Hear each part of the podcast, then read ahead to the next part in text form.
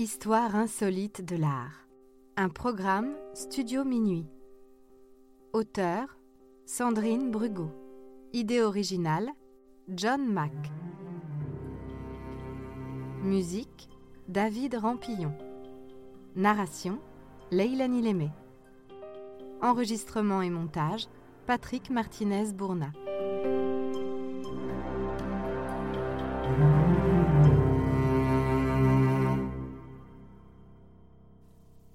Hardcore.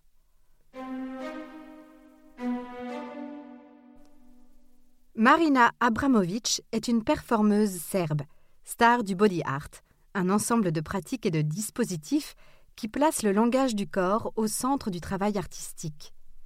Dans les années 70, elle fait partie de ces artistes qui les premiers repoussent certaines limites de représentation en suscitant parfois des réactions négatives de la part du public.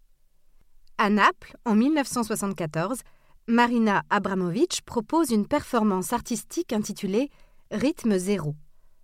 Pour tester les limites de ce qui est acceptable et considéré comme de l'art, mais aussi le rôle de l'auditoire en tant qu'observateur, elle laisse les visiteurs faire ce qu'ils veulent de son corps.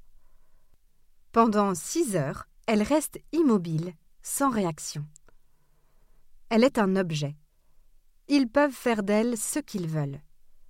Devant elle, sur une table, sont disposés 72 objets répartis en deux catégories. Des objets de plaisir, inoffensifs, plumes, fleurs, raisins, parfums, vin, et des objets de destruction, couteaux, ciseaux, barres de fer, lames de rasoir et un pistolet chargé d'une cartouche. Pendant les premières heures de la performance, ce sont surtout des photographes qui l'approchent. Puis, certaines personnes dans le public commencent peu à peu à interagir. Elles l'embrassent, lui font lever les bras en l'air ou bien lui offrent des fleurs.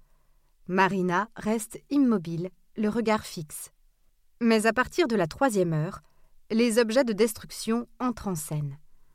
Le public semble ne plus supporter son immobilité et souhaite la faire réagir. Certains la frappent au visage, doucement d'abord, mais comme elle ne réagit pas, il frappe plus fort. On déchire ses vêtements avec des lames de rasoir et des ciseaux. Désormais nue, elle semble plus vulnérable.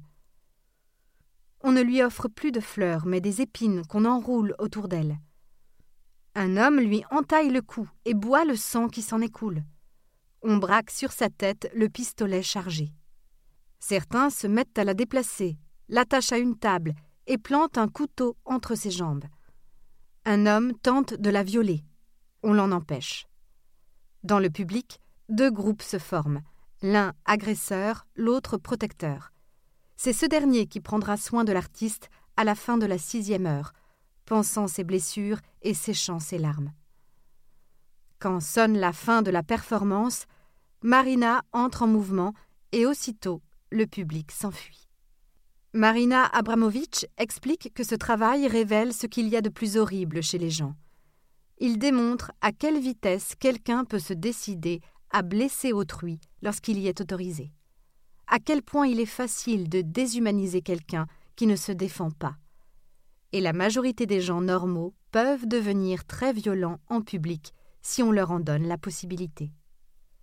Par la suite, Marina se lacérera, se flagellera, congèlera certaines parties de son corps dont elle ne cesse d'explorer les limites. Elle étudie et repousse les frontières du potentiel physique et mental. Rien à voir, selon elle, avec le masochisme. Elle envisage la performance comme un miroir offert au spectateur. Mettre en scène des moments douloureux est une manière de dire aux gens qu'ils peuvent parvenir à dépasser la douleur. À 70 ans, Devenue une star internationale, Marina Abramovic déclare J'incarne mon art. Je fais partie de l'œuvre. Mon art, c'est moi.